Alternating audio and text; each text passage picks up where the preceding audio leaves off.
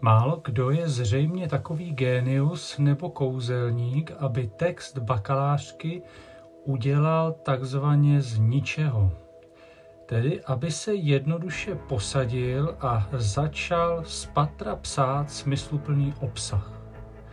Přesto se najdou tací studenti, kteří se stylizují do role psavců spíše než do pozice projektového řešitele. Mají tendenci od samého počátku pracovat na vlastním textu práce, tedy především psát.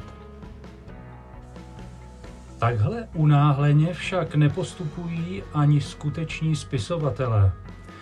I ti si nejdříve připravují dějovou linku, charaktery hlavních postav, posloupnost jednotlivých zápletek, expozici různorodých prostředí a mnohé další nezbytné součásti budoucího literárního díla.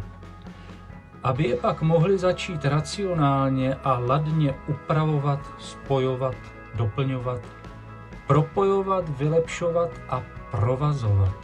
Prostě scelovat a cizelovat do žádoucí souvislé textové podoby.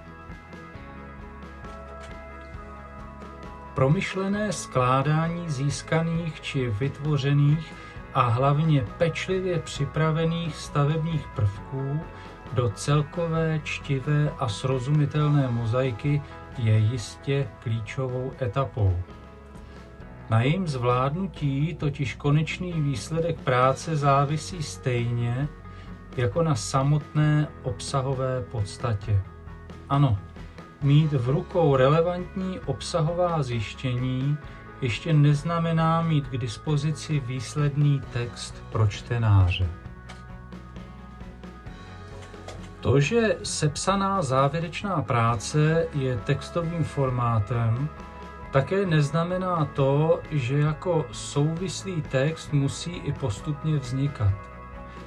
A to, že všechny tyto práce vypadají svým textovým pojetím ve skrze totožně, neznamená to, že všichni jejich autoři budou také stejně postupovat.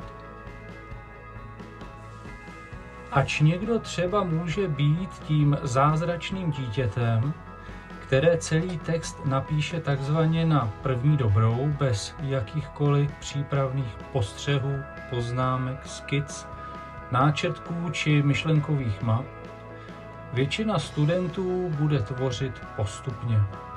A tak jistě i produktivněji a bezpečněji.